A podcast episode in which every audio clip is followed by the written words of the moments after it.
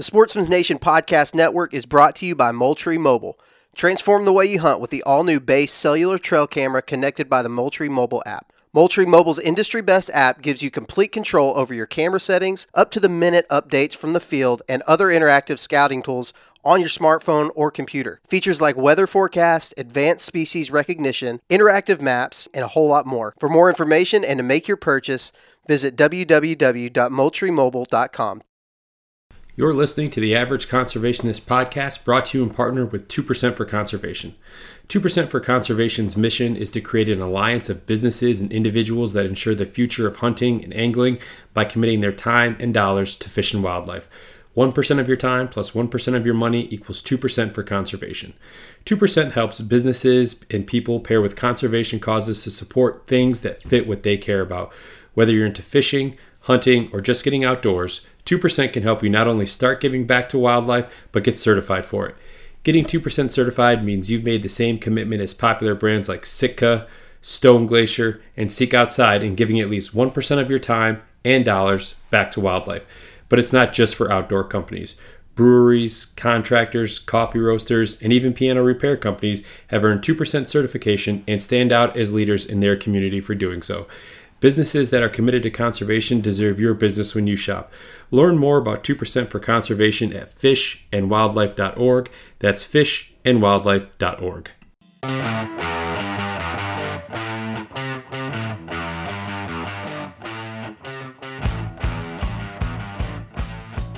Ladies and gentlemen, good morning, good afternoon, good evening. Uh, whenever you get a chance to listen to this, welcome back to the Average Conservationist Podcast, and I'm your host, Marcus Ewing.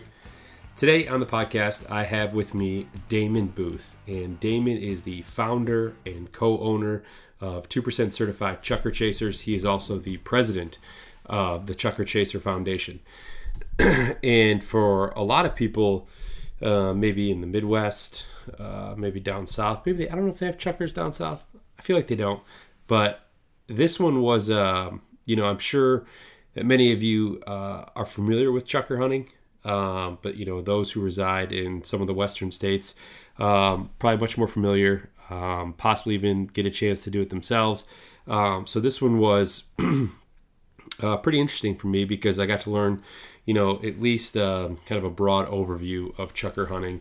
Um, yeah i kind of touch on it throughout the episode but my experience uh, or my limited knowledge is really based upon uh, just some videos that I've seen uh, on YouTube and um, and things like that. So it was super cool and, and, interesting to to hear about you know what started as a group of buddies um, just trying to you know capture their hunts when they were out chukar hunting, uh, which turned into you know a YouTube page, which then kind of snowballed into making some apparel, um, which from there turned into uh, the Chukar Chaser Foundation, uh, which really focuses on getting the youth involved in chukar hunting.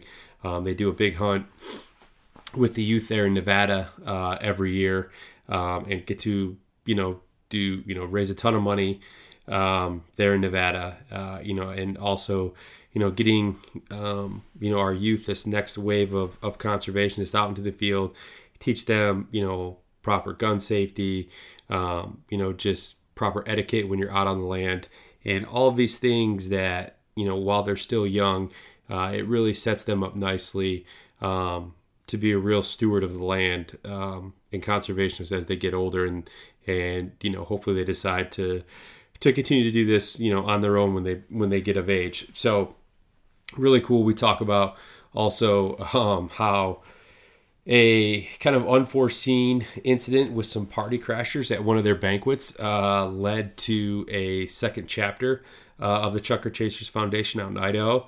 Um, a lot of times when you think of uh, party crashers, I guess, uh, it usually has a negative connotation, but this one actually turned out to be a really cool story, and what it turned into um, has really only helped benefit um, chukars uh, in Idaho.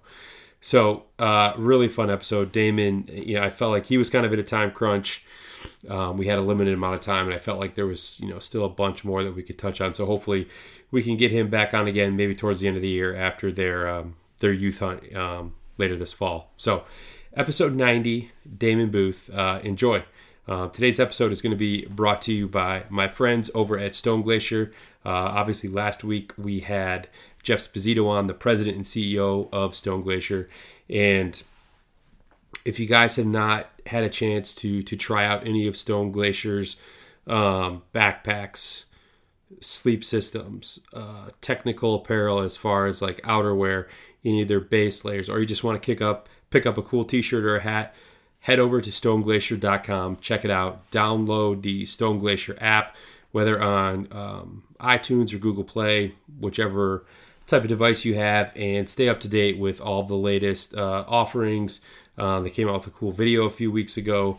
Um, you guys can just really kind of stay in the now um, with Stone Glacier. So, again, head over to stoneglacier.com. All right, on the line with me today, I have the founder and co owner of 2% certified brand Chukar Chasers, as well as the president of the Chukar Chasers Foundation, Damon Booth. Damon, how are you? I'm great. How are you? I'm doing well. Uh, this has been a long time in the making. And I mean, I feel like it's been probably a good six months or so that you and I have been in contact, kind of back and forth. And we, we haven't ever been able to get our schedules to align. We were talking, uh, you know, just prior to actually recording here. And given your day job, uh, I completely understand uh, where some of the scheduling conflicts have uh, come into play. So, no, I'm glad that we're uh, finally able to make this happen oh, it was a lot of communicating back and forth and texts that at times went unanswered. So I do apologize on my end for that. But yeah, definitely glad we were able to finally connect. Yeah. So I know we were uh, we've got a hard stop here, so there's a lot that I want to cover, but let's kind of jump right into it. Tell me about Chukar Chasers. Well, it uh, started by just a group of friends, really filming on. Uh, on with well filming on GoPros um, while chukar hunting, and then throwing the videos up. One of the guys would edit for us, and we'd throw them up on YouTube. And from there, um, at the time I was going uh, to graduate school, so I'd come back for my winter break and get as much content as I could in a short amount of time. We'd all send it in to a buddy, and he'd uh, he'd kind of compress it all and and uh, do the uh, editing and then release videos. And then it came, uh, you know, it was it was something that was great to do when I was in uh, in school elsewhere. Um, and then it was, you know, the thought process behind it is there's more to this than just videos. Um, you know, creating a brand and having a brand recognition, and then uh, having merchandise. So um, around 2015, um, it became more of a legitimate uh, entity um, where it was a, a partnership that then um, led into the, the formation of an, an actual company, um, an online presence with merchandise, and the continuation of the videos. And since then, um, you know, there was always talks of, you know, were out in the desert, uh, you know, chasing these birds or, or, or game planning, and you come back at the end of the day, it was like, hey, we need to have a video, or not a video. We need to have a, a an actual event where you know it's one thing to tailgate at the end of the hunt, and you know talk about the day, how the day went, dog, how the dogs did, and all that. Um, but it was a, a matter of um, let's just have a shindig, like throw a little a little party, get people together um, of like minds, and, and and talk about their season and talk about their bird dogs. I mean, it's it's that commonality amongst us all, which I think uh, brings us together. Um, and then the, the cool thing about where we're located, there's a, a, a huge Basque presence with the Basque culture, um, and the Basque culture is big on their family style uh, events and uh, meals, and so.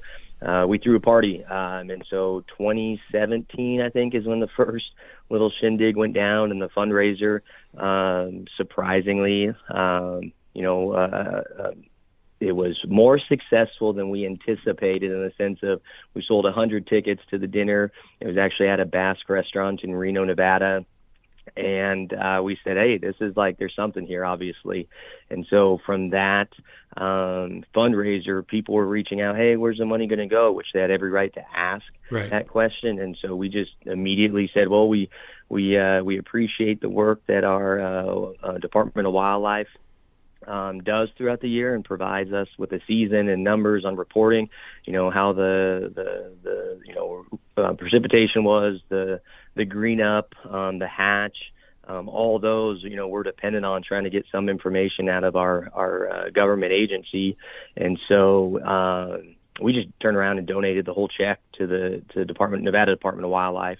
Um, but then from that and those inquiries that came in, we're like, we need to legitimize even this fundraiser for, I mean, the the tax benefit that that donors, um, you know, are provided, but just for transparency purposes. So in 2018 the foundation was formally formed, and then since then it's been uh, hosting the annual fundraising events, and from those events, uh, that money is now delegated um, based on a board's decision. There's a, a board of about 15 individuals um, pretty diverse uh, board, which is pretty cool. I mean, um, we have, I mean, different with chukar hunters. We're, we're pretty secretive on where we go.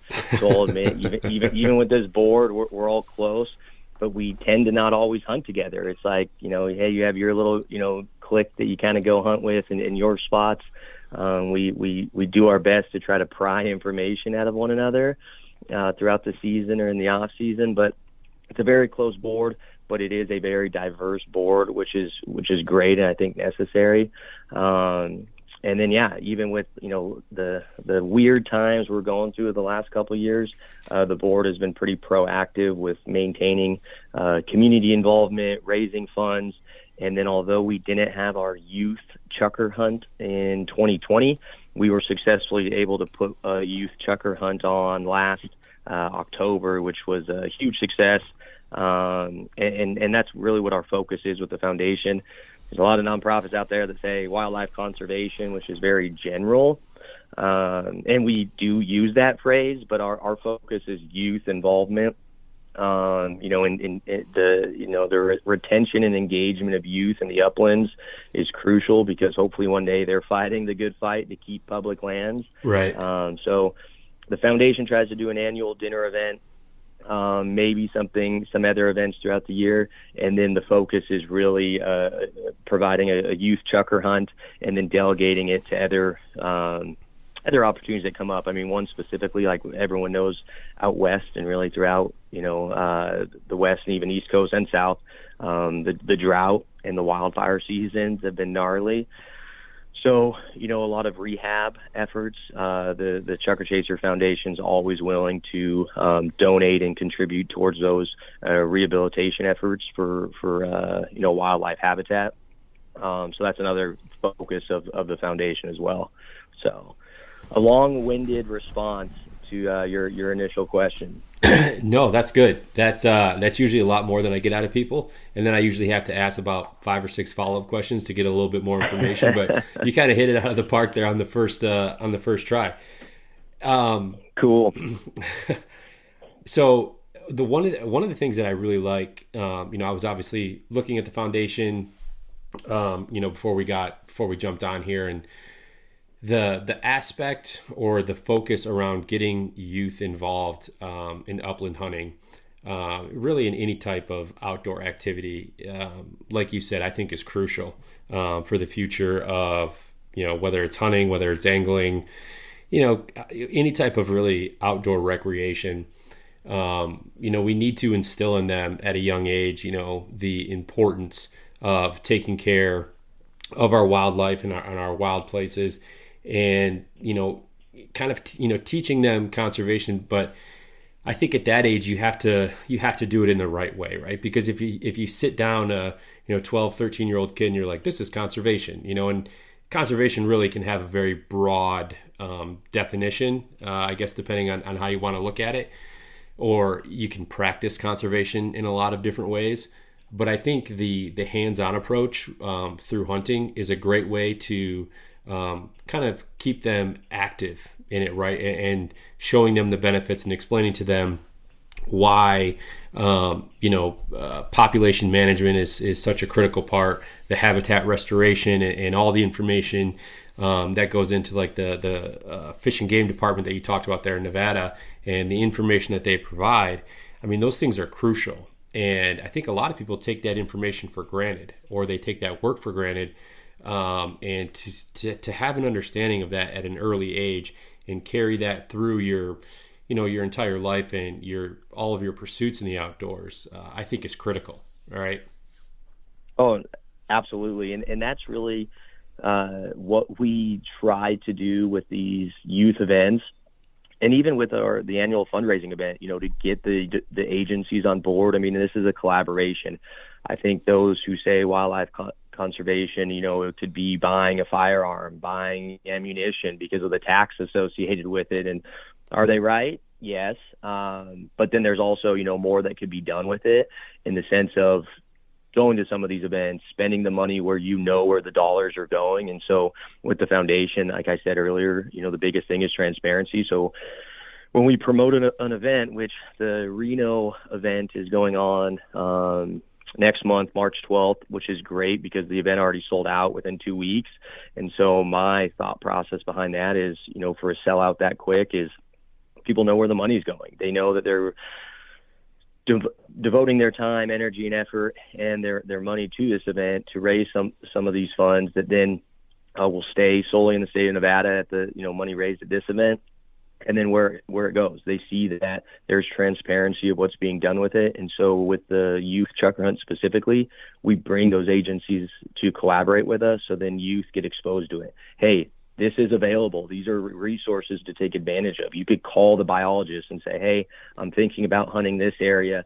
Like, what are like what do you see out there? Like, did they, you know, how were the the the rainfall uh, to this specific mountain range?"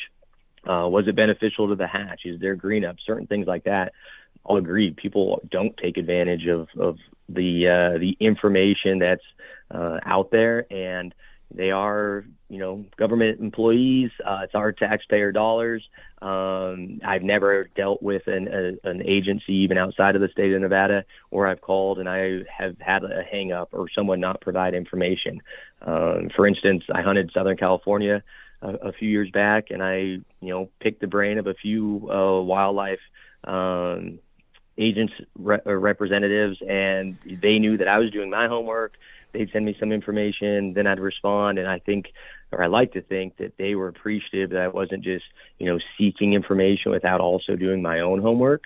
Um, but yeah, we, we absolutely have that. Uh, that information, that resource, and if we could instill that in youth to recognize these, you know, these are benefits that we have, and so long as, like I said, we have these public lands out west, um, take full advantage of them. Who knows how long it, they'll last? Um, but for now, we have the ability to to utilize them um, and to go out and drive in the middle of nowhere and, and hunt. And so, with the youth hunt, if they, you know, if you gravitate towards that, recognize it, and if we could provide them with the tools and, and even we do a raffle, a little raffle even at these youth hunts, where every kid walks away with some type of uh, gear, equipment, hardware, uh, you know, even a youth shotgun to then take out in the field and actually utilize. So it's it's kind of uh, planting the seed, uh, you know, early where that they at least get the uh, experience um, and and and know how uh, that then they could take. And if they get into hunting uh, immediately thereafter, great. If it's later in life, uh, which you know some of us we all have different upbringings and and, and yep. stories as to how how we got into hunting.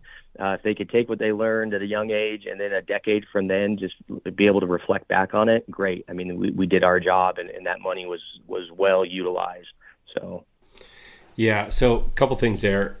One, when you talked about you know getting the youth involved, I mean, for me, growing up in the Midwest here, you know, the the outdoors, um, deer camp, you know, duck hunting, eh, you know, really any type of, of outdoor activity was was very commonplace, right? It was very normal. Um, you know, a vast majority of my friends growing up uh, were into hunting or fishing or something like that, and I always just thought that was normal, right? And likely because I grew up in a very small rural community and I wasn't exposed to a lot of you know a lot of other um, people with you know you know that had maybe more of a uh, like a metropolitan or you know city type upbringing, and as you get older, you, you start to you know make new friends, whether it's college, you know, just into your adult life, and the more you get to know them, and they grew up in you know a city or, or something like that, and you know some of them have never they've never even thought about hunting or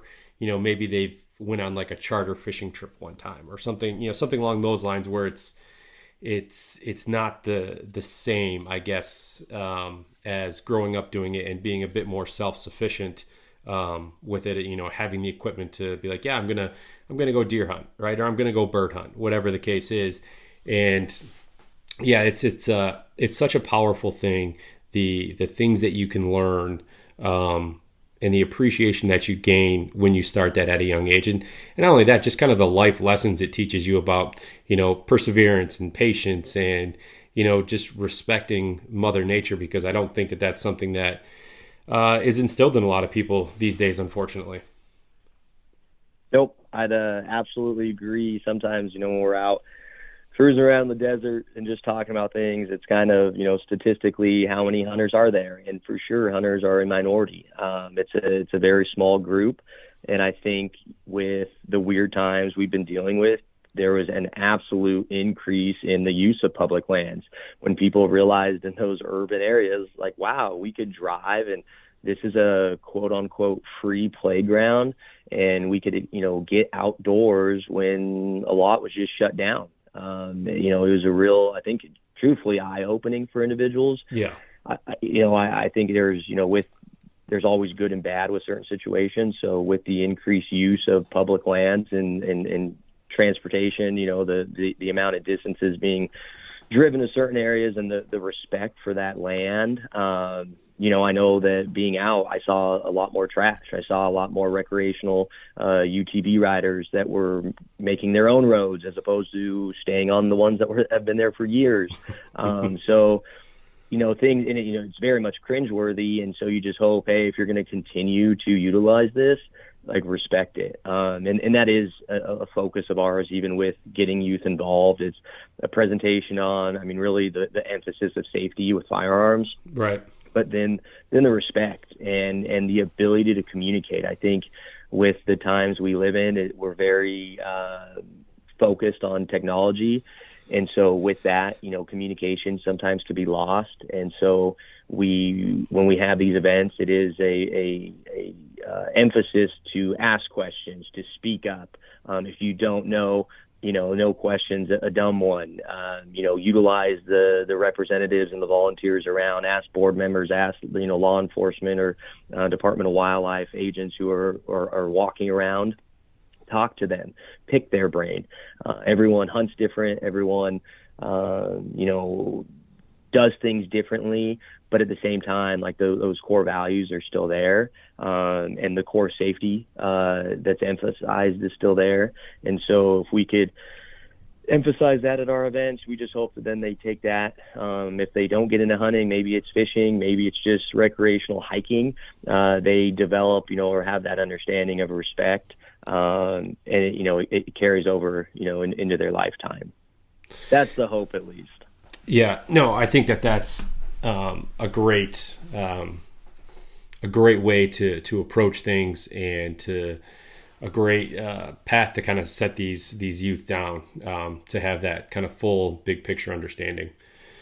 Um, is it ever, uh, you know, kind of wild to think that, you know, seven eight years ago when you were just making footage um, of some cool chukar hunts with your buddies that you know, in this day or in this, you know, 2022, that you would have, you know, your own, um, you know, lifestyle apparel brand, you know, accompanied with an actual 503c or five, yeah, 503c uh, foundation to help, you know, the the the species itself.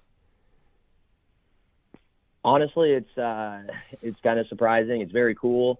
Um, I don't pride myself on being a uh, you know any elite type chukar hunter. Um, chukar hunting is just something I was raised around in northern Nevada. I'm grateful for my father to get me involved. And then, yeah, to be around, you know, individuals who just love getting after it, uh, to, you know, take advantage of every weekend or weekday during the chukar season to um, just load up the truck, load up the dogs, and go in the desert. So it, it's very cool to reflect on that. You know, there's a there's a following, and one thing that we've always um, been supportive of and, and just kind of our, our outreach and even getting involved you know, having the 2% certification is just the community aspect of it. Um, yeah, you know, I'm, I'm one of the individuals behind Chukar Chasers that then has formed this foundation. And one day I hope to pass off the torch. I hope, you know, like with this board, we have, you know, very strong leadership on the board and it's just a, a matter of time before I kind of get burnt out from it and can pass it on. um, with the media content side, it's it's very cool that um, people like seeing um, you know the, the the photography, the uh, cinematography, the the edits, the content that we push out but then also share others, you know, with the, the Instagram on the, the Chukar Chaser side of things. Um, you know, it's, it's a very much community driven. And so those who, you know, as lame as it is with hashtags, but those who tag and hashtag, it's, you know, an opportunity to say, all right, you know, we're, we'll, we'll just as much want, like we want to share your experiences with others. Um, and we're grateful for the, the following that's there um, the community aspect and that you know the the brand recognition behind it. So to reflect on it, it's crazy. I mean, my wife, uh, we were just dating when this was all kind of new, and I said, hey, there's just this thing, uh, you know, it's kind of there, there's kind of a following early on, and it was just an idea. I mean, it all started as a concept, like many things do. Uh, so very cool that you know it's uh, it's grown to where it is. I mean, from a, a, a, kind of a lifestyle brand, media content to the foundation.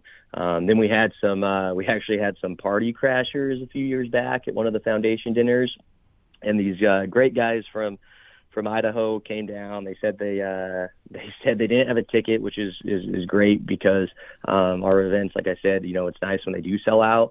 And so these guys just thought they could show and get a ticket. And at first, I was pretty uh, uh, stern that hey, we'll let you in um, a discounted, you know, ticket because you know I wasn't going to allow dinner because I didn't want to disrupt the the cooks and you know everything that had been done previously with like the, the planning. Um, and these guys ended up, you know, now they're they went from um, kind of the community chukar hunters. You know, we're all in it for the same uh, to you know their their friends. I consider them you know close, uh, not only colleagues but but friends uh, up in Idaho who crashed a party in Reno, and then they came back and said, hey, we want the same um, type of event fundraiser up in Boise, and so worked with them on a, a, a chapter affiliation agreement, and they are now our one and only uh, chapter um, that's up in Idaho, and they're actually having their dinner on April 2nd this year. They couldn't have it last year, um, and they're doing the exact same thing. All money raised there stays there, although the f- foundation itself facilitates and kind of advises and, and is there for guidance. No money is ever collected. That's one thing that uh, you know all these foundations that are out there. Um, our biggest thing is if you raise money on your you know at your chapter, that's your money uh, we're not here. There's no administrative cost that the foundation collects that pays out to its its volunteers and board members. Um, so it's cool that the, the from party crashing that a branch of the foundation was formed up in Idaho, and they they've been successful the last couple years. So. Yeah, no, that's very cool. Um, when it comes to to chukar hunting, so I know what chukar hunting is. I've seen some videos, but aside from that, I have very little knowledge of chukar hunting other than like again some of the videos that I've seen. So for some of our listeners that may not have a, a real grasp now, if you're an upland hunter, you know, true upland hunter, I, am going to apologize for uh, my ignorance on the topic here ahead of time. But I mean, what is chukar hunting like? I mean, compared to like, you know, if you see like pheasant hunting in Iowa or you know woodcock or, or part you know whatever the case partridge you know whatever type of other upland hunting where you know i think of in michigan here where it's a lot um, you know close quarters thick woods you know um, getting right up on top of the dog to to get the the dog to flush the bird or to get the bird to you know flush itself. What is chukar hunting like? Because obviously you're doing it in you know much more wide open spaces.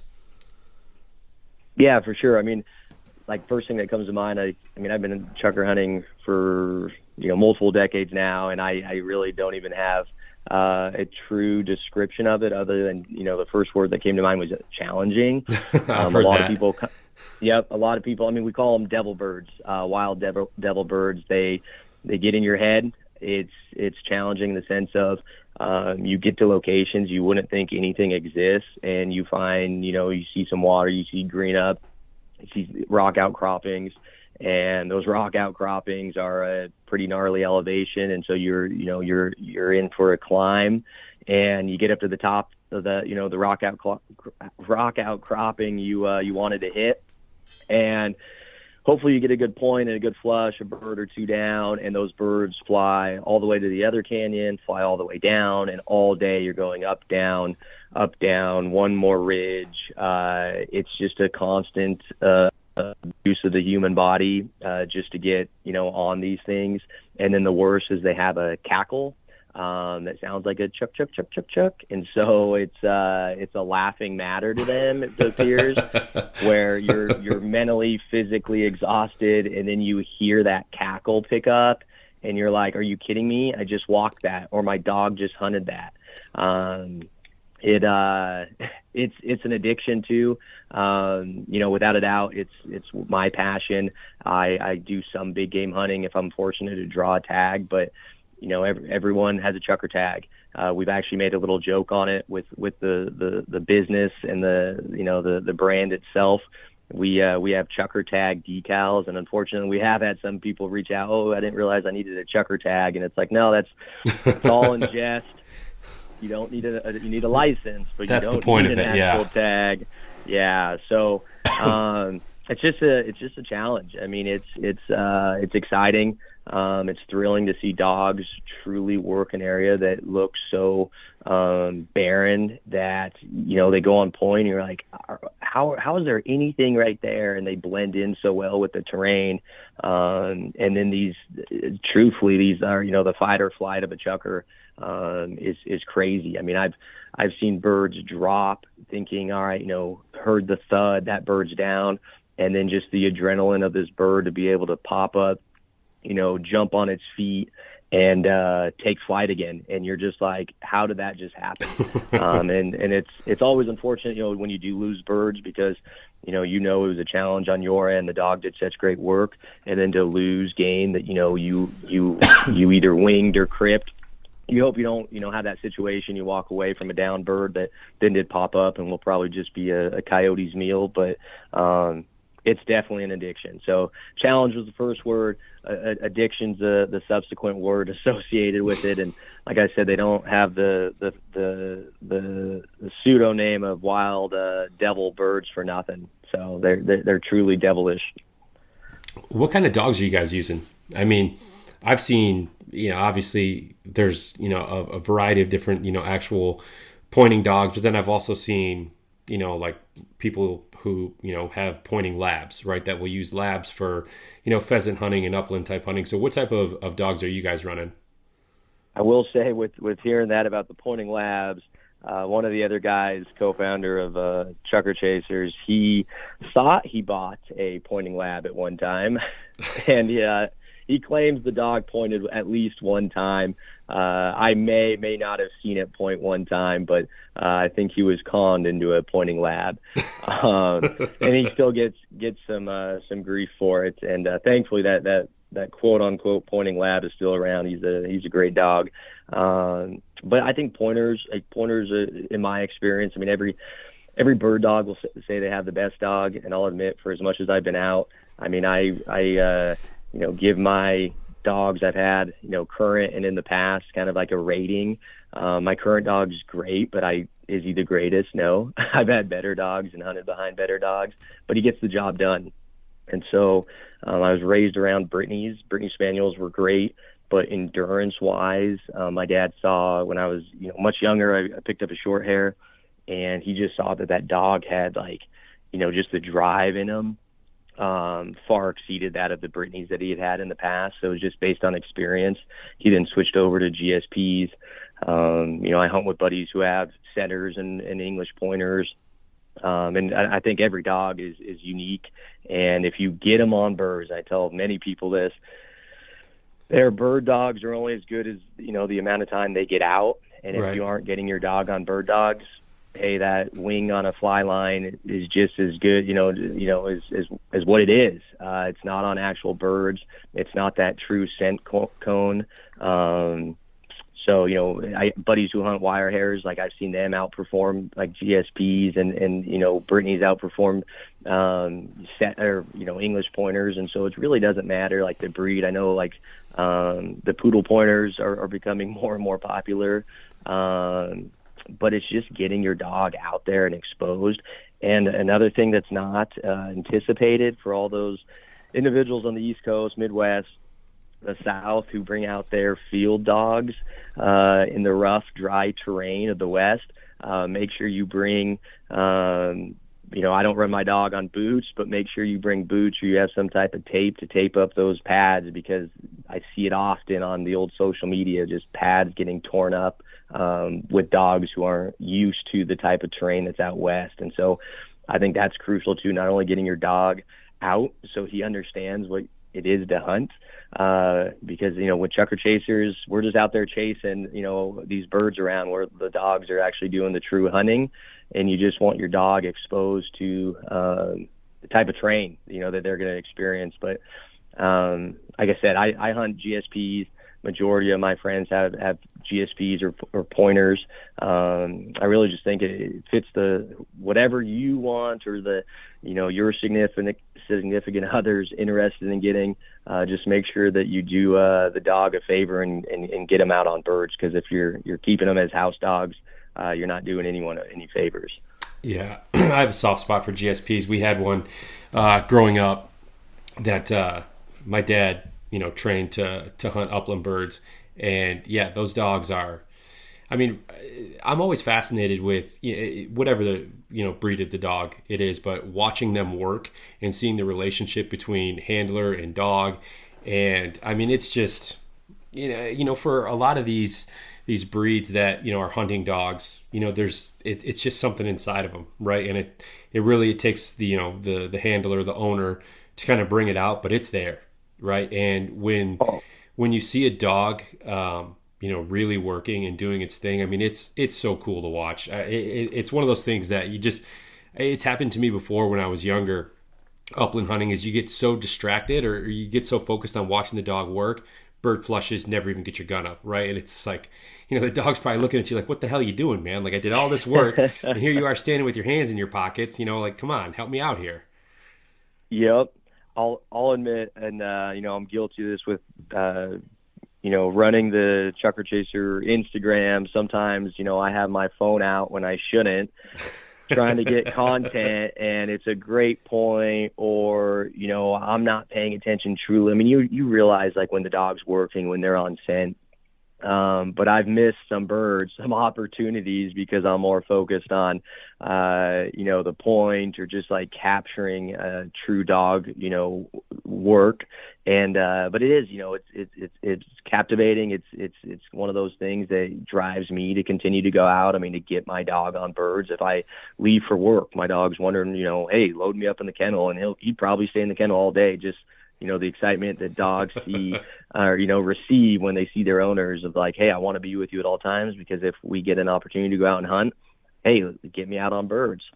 Yeah. Um but yeah i mean my my wife's you know grew up without dogs. And then so when i exposed her to a hunting dog and telling her like what they do you could tell someone, but until they see it, is I think when they really like it, it makes sense. And and so my wife, you know, talks often of of when she uh, realized why we have these these dogs and, and the purpose they serve.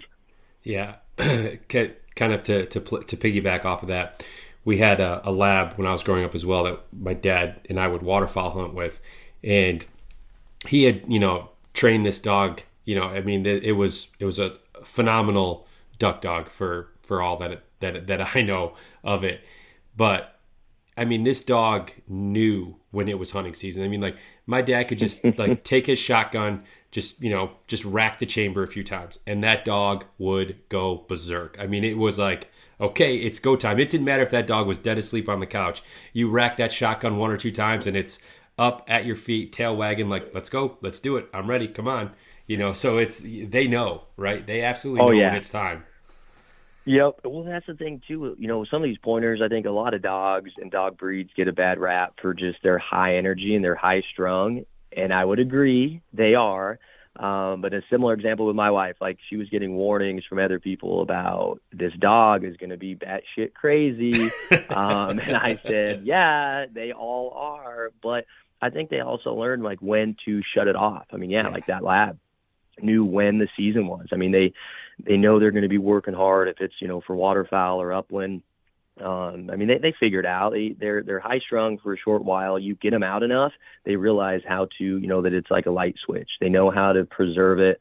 Um, like my dog, I'll I'll, I'll hunt him some, day, you know, three to five day like trips at times, and I hope that he, you know he can make it, you know, day four or you know give him a little break on, you know, for that final day before the final day, and they kind of I think from those type of uh, experiences they realize all right like I'm not going to burn my energy I'm going to preserve it in, in certain ways. And um, that's the hope. Again I've said it a few times but that's the hope at least or my mind mindset behind it. But you know I think if you you work a dog you know as as a pup and get them exposed early uh, they, they're a little more well mannered yeah. Yeah absolutely. So you you mentioned earlier that you have um, the second chapter uh, in Idaho for for the foundation. Do you guys have plans to expand that into some of the other west western states, um, or are you guys just kind of happy with with where things are at now, and, and you have, you know, the the other chapter um, in Idaho kind of running itself? Um, well, I'd love it, truthfully. Uh, it, this is uh, all volunteer work um, that has been, you know, even like Chukar Chasers, it was a side um, hobby essentially. It was, you know, hey, we chukar hunt. Hey, let's bring a camera. Let's make some videos. Um, and it's turned into so much more than I could have ever imagined, which is great. Uh, but I also have a day job as well that that, that pays the bills, um, and that's you know I think uh, family and, and and quality of life and a good work life balance is is is crucial.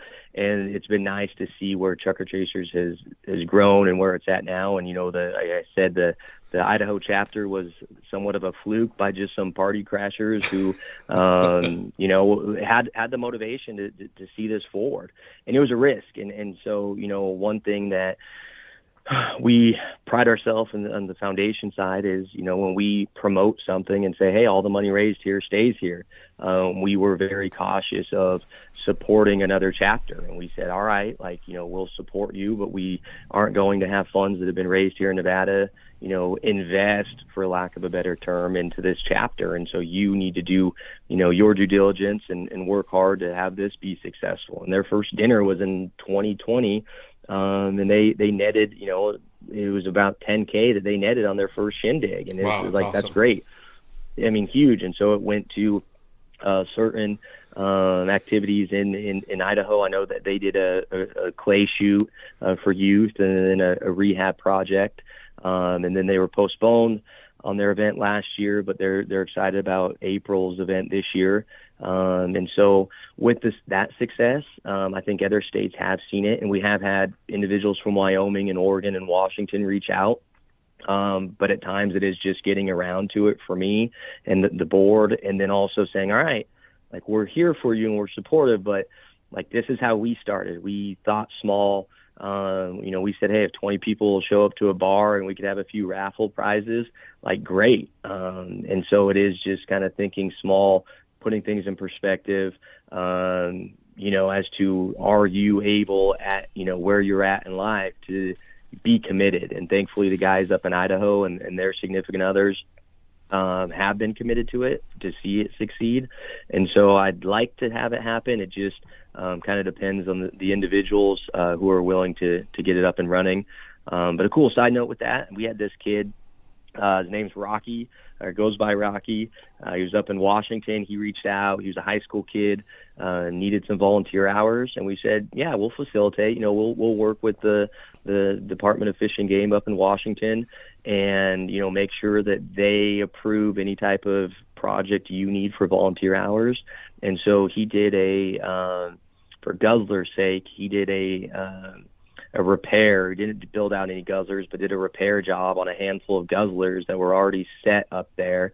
Um, fully documented it, did a write up, and completed about 40 hours of volunteer work so he could uh, it was part of his graduation project i mean he needed it to graduate and then uh, i just wrote him a letter of recommendation for um, a scholarship for his uh, uh, upper education but it's cool to be a have a presence as a foundation.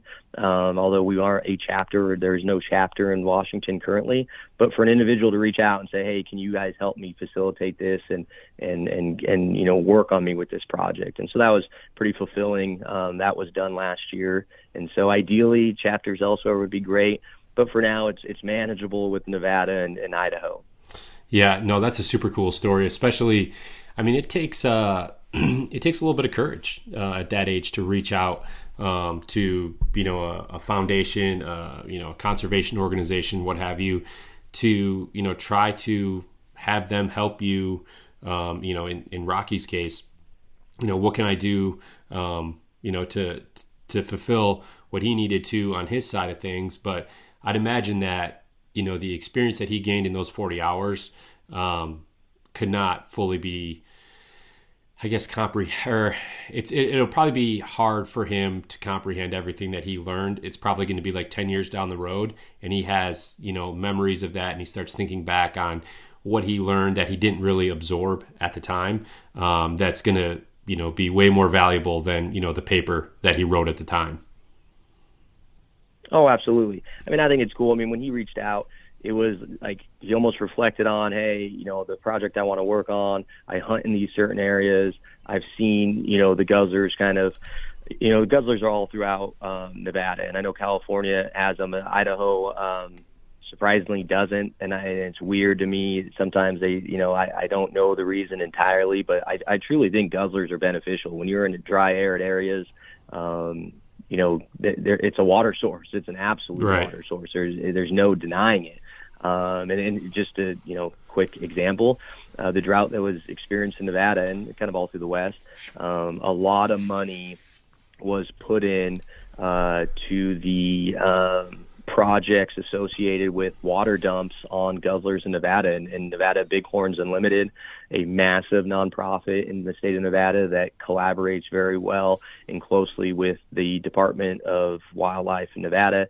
Um, they, I, I mean, it was close to, I, I want to say, don't quote me on this, but about a half million dollars was spent of doing water drops on guzzlers throughout Nevada to maintain bighorn sheep populations. Wow. So, if anyone says guzzlers don't work, they absolutely do. And in a lot of like the bighorn sheep country, um, the whole challenge and addiction that goes with chukar hunting, uh, chukar are, you know, they, they live in, in bighorn sheep country. They live in elk country. Um, they are those type of bighorn and elk hunts are challenging for big game hunters. So if you can imagine people who are crazy enough to chase wild devil birds, they're in that type of element in the backcountry. Um, so it's rugged terrain, and you know guzzlers are, are very important to wildlife and, and the whole ecosystem. And you know when when Rocky reached out and said, "Hey, there's you know some of these areas I hunt, I've seen some you know damaged or you know the need of, of repaired uh, guzzlers in these areas. I'd like to do it." And I thought, you know, what high school kid is that committed? One to reach out, yeah, kind of you know cold, cold call. Um, I presented it to the board, foundation wise, and they are all committed to it. Um, and uh, yeah, you know, reached out. You know, again, this is all volunteer. This is not my day job, but took the time to reach out to the agency in Washington, did email introductions, made sure that it was full disclosure, transparent. We knew everyone was on board with what was happening, and Rocky did a great job to be able to compile that data essentially as a high school kid and and, and document what uh, guzzlers were were repaired. Um, so uh, good for him. Um, I, I, I wish him um, success in the future with what you know wherever uh, life takes him with his education, his career. But um, I thought that was very very cool of him to do, and hopefully when he reflects back, um, it's you know something that he then could you know pass along to whether it's his kids or you know family members and friends of, of what he uh, even though it was a small commitment, it was much larger, and, and I, I hope he sees that later in life. Yeah, yeah, that's uh, that's very well put. So, how can people get involved with the foundation? Um, let's say if they're, you know, like someone like me who's who's here in the Midwest. Is there a way for me to get involved? Like, I guess maybe through donating, uh, or you know, how would that look for for someone you know not in Nevada that wanted to to help be a part of the foundation or help uh, support the cause? Absolutely, there's there's many platforms. Um, one, there's a social media aspect of it. Again, Chukar Chasers um, is a separate, you know, entity uh, that does media content and the, and the, the branding and merchandising um, online. And then the foundation itself has its own social media, has its own Facebook, um, has its own web page. Uh, if you go to chukarchasers.com forward slash uh, foundation, there's a breakdown of who the board members are, um, contact information, email. Uh, we did have memberships up last year. We ran the foundation had annual memberships, lifetime memberships, and business specific memberships. Um, we're dealing with a new platform system, and so hopefully by summer of this year, we'll have a new online system for memberships and that's the biggest way. Like we've had a huge um, there's about you know in launching it about a year ago you know we had about a hundred individuals sign up as members whether it was annual business or lifetime uh, which was great. Some of those partners um, you know that we have some industry partners on the foundation side uh, that were committed to those memberships. And so hopefully summer we'll have uh, members you know a new new membership platform that uh, that's a good way to to donate and, and to support the organization. Um, again reno's event unfortunately sold out but it is march 12th may have some extra tickets.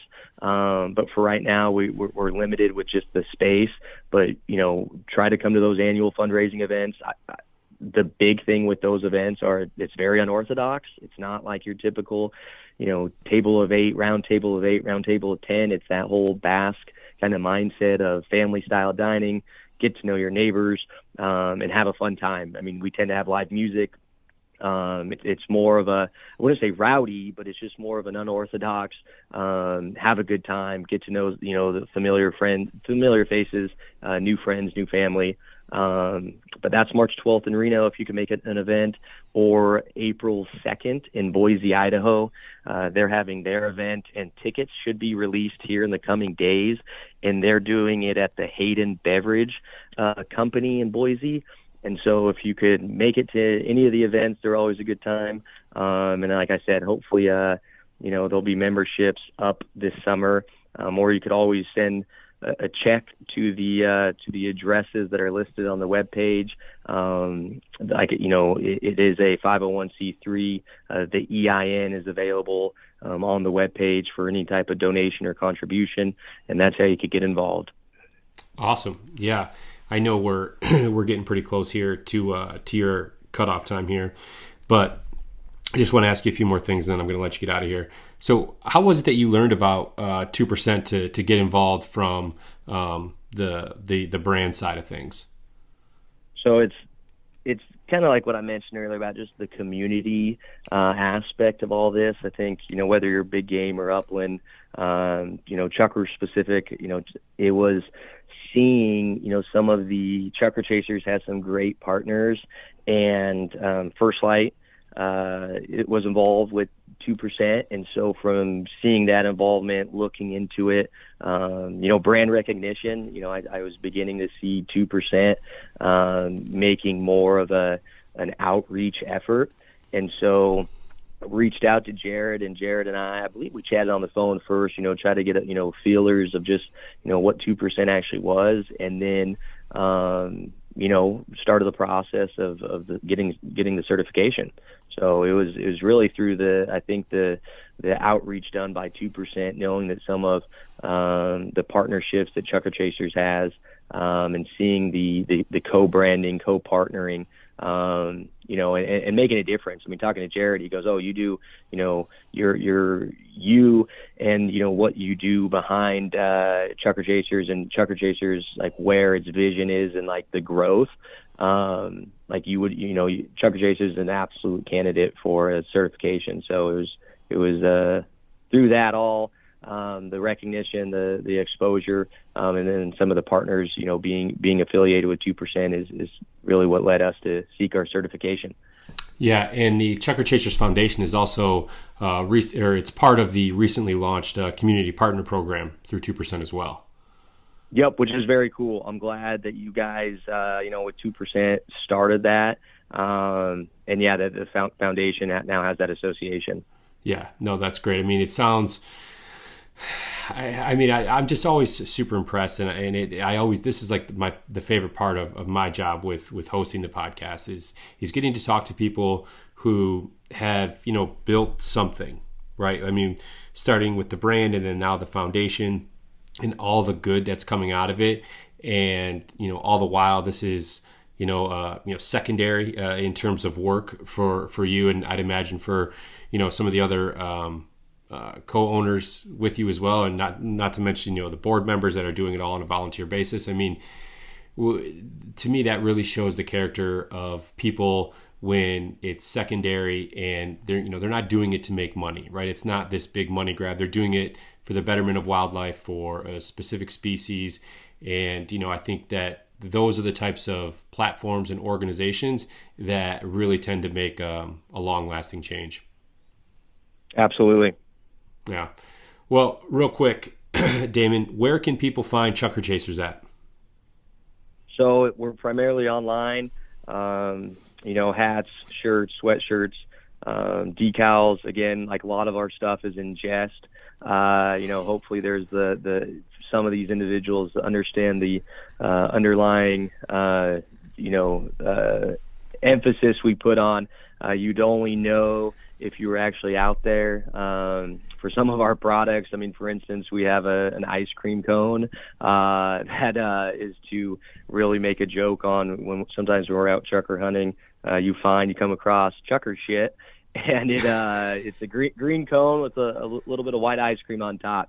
Um, so our, our website chukarchasers.com um, you know, we have an online online store uh, and offer a lot of lot of different options. So you can find us there.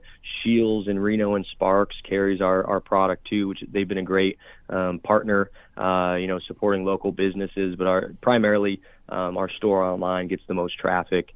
Um, and then through Instagram, there's a link to our website. Um, so all online um, is, is the best way. Note that we are going through a, a, this transition, uh, so probably a new website launched or an online store launched sometime in the summer. Um, but for now, shirts, sweatshirts, hats are available. Awesome. Well, Damon, let's. Uh, I really enjoyed this, man. We're going to have to do this again soon. Absolutely. Like we said at the beginning, glad we could finally connect. Yeah. Well, uh, take care of yourself and uh, good luck with the upcoming banquets. Awesome. Thanks. If you make it out this way, you'll have to get a hold of me. Yeah, absolutely. We'll do, Damon. All right. Have a great one. All right. Take care.